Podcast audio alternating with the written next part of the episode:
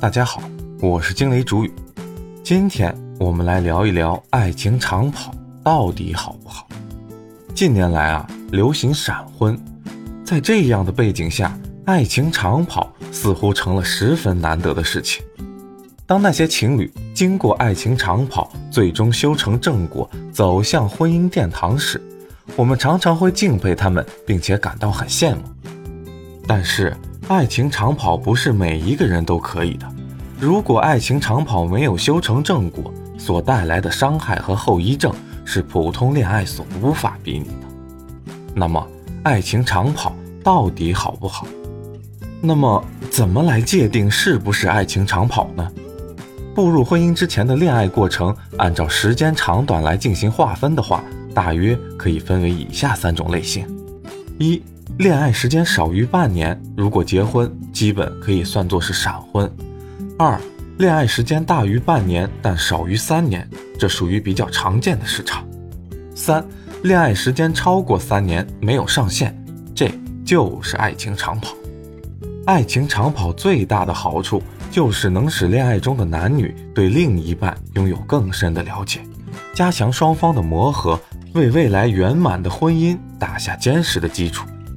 俗话说得好，路遥知马力，日久见人心。一个人的真正性格，男女双方的契合度，在时间的考验面前，都会展现得淋漓尽致。经过漫长时间的交往，你会对恋人的本质、心性了然于心。你可以充分了解对方是个什么人，一切可能存在的伪装和欺骗都无所遁形。此刻，如果你们建立家庭，你的婚姻将有超乎寻常的底气。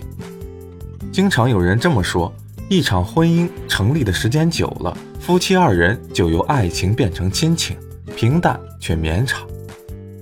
这种说法在爱情长跑中同样适用。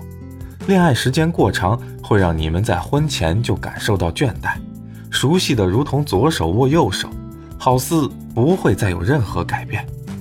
爱情本该是激烈的、冲突。新鲜的，然而新鲜的事物是最难维持的，一不小心就变质。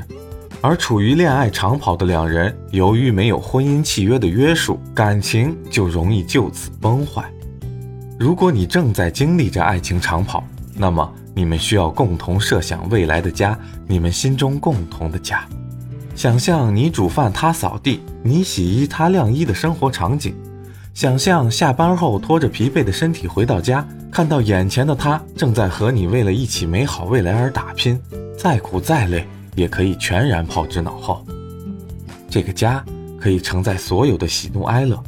总之，要充分设想和设计好你们未来的工作事业和生活状态，要充分做好心理准备来面对锅碗瓢盆和柴米油盐，一切可能的幸福、喜悦、艰辛和烦恼。加油，长跑者们！你们付出的艰辛比其他人要多，所以结出的硕果也一定比其他人甜蜜。